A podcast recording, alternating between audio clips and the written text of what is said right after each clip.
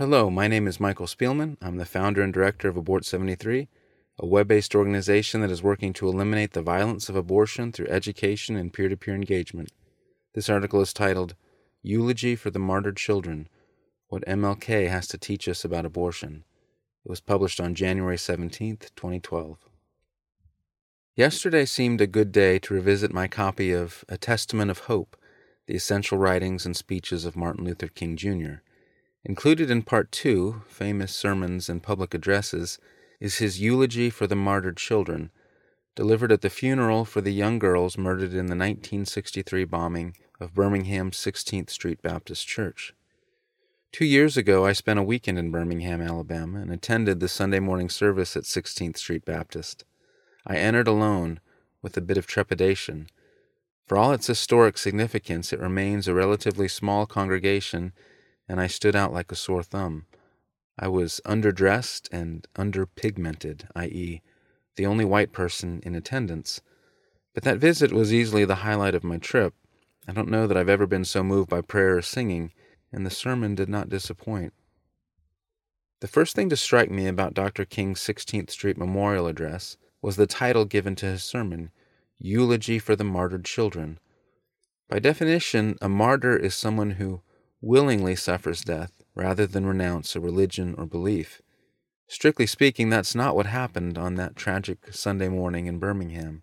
Addie Mae Collins, 14, Cynthia Wesley, 14, Carole Robertson, 14, and Denise McNair, 11, were not killed for their religion or beliefs.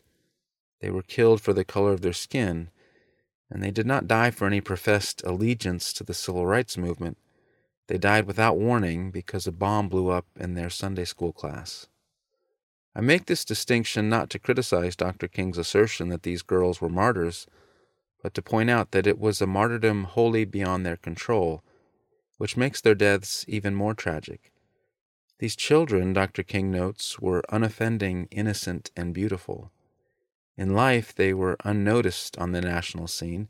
In death, King asserts, they have something to say to everyone.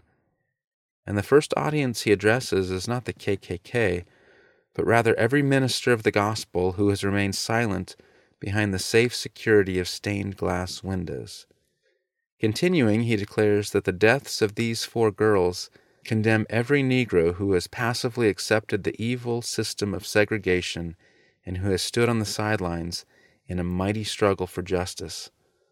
Finally, their deaths say to each of us, black and white alike, that we must be concerned not merely about who murdered them, but about the system, the way of life, the philosophy which produced the murderers.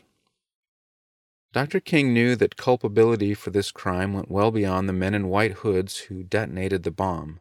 In large measure, this crime was only possible because of the silence of the church and the unwillingness of decent people to publicly challenge an unjust system, and so it is with abortion. But this reality did not leave Dr. King in despair. It simply drove him deeper into the faith that sustained everything he did. He continues In spite of the darkness of this hour, we must not despair. We must not become bitter, nor must we harbor the desire to retaliate with violence. We must not lose faith in our white brothers. Somehow we must believe that the most misguided among them can learn to respect the dignity and the worth of all human personality. Here again, the connection to abortion is a powerful one. As Dr. King said some years earlier in his American Dream speech, moral ends can only be achieved through moral means. Why? Because the end is pre existent in the means. Elsewhere in that speech, he makes a few more observations that are well worth considering by anyone who sees a connection between the children martyred by the KKK in 1963 and the children martyred by abortion today. Addressing the 1961 graduates of Lincoln University, King tells them Each individual has certain basic rights that are neither conferred by nor derived from the state. To discover where they came from, it is necessary to move back behind the dim mist of eternity, for they are God given. Through our scientific genius, we have made of this world a neighborhood. Now, through our moral and spiritual development, we must make of it a brotherhood. We must keep our moral and spiritual progress abreast with our scientific and technological advances. This poses another dilemma of modern man. we have allowed our civilization to outdistance our culture.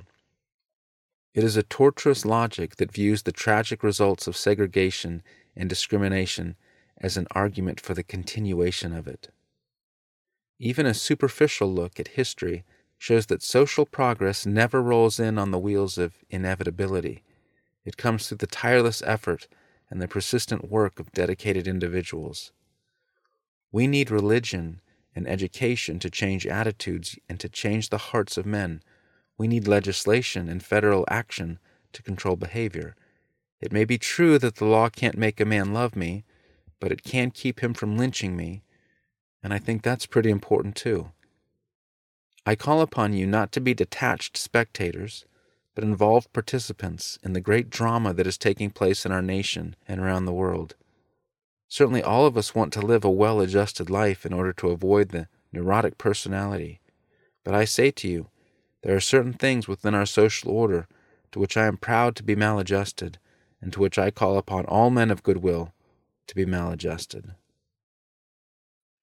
What a remarkable thing that one of our greatest American heroes, a man lionized by virtually all sectors of society, was so unapologetically religious.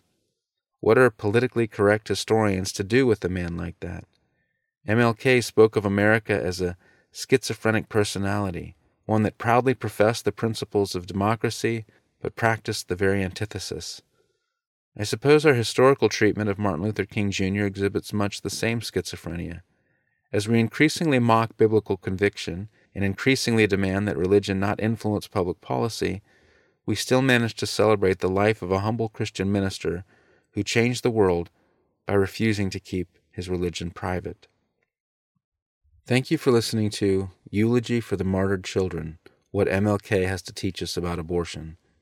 A text version of this article is available on the Abort 73 website and the Abort 73 Substack including links to all relevant source material. To be notified whenever new content is posted, please subscribe to the Free Abort 73 Substack or follow us on Apple or Spotify. To make a tax-free donation, visit abort73.com/donate.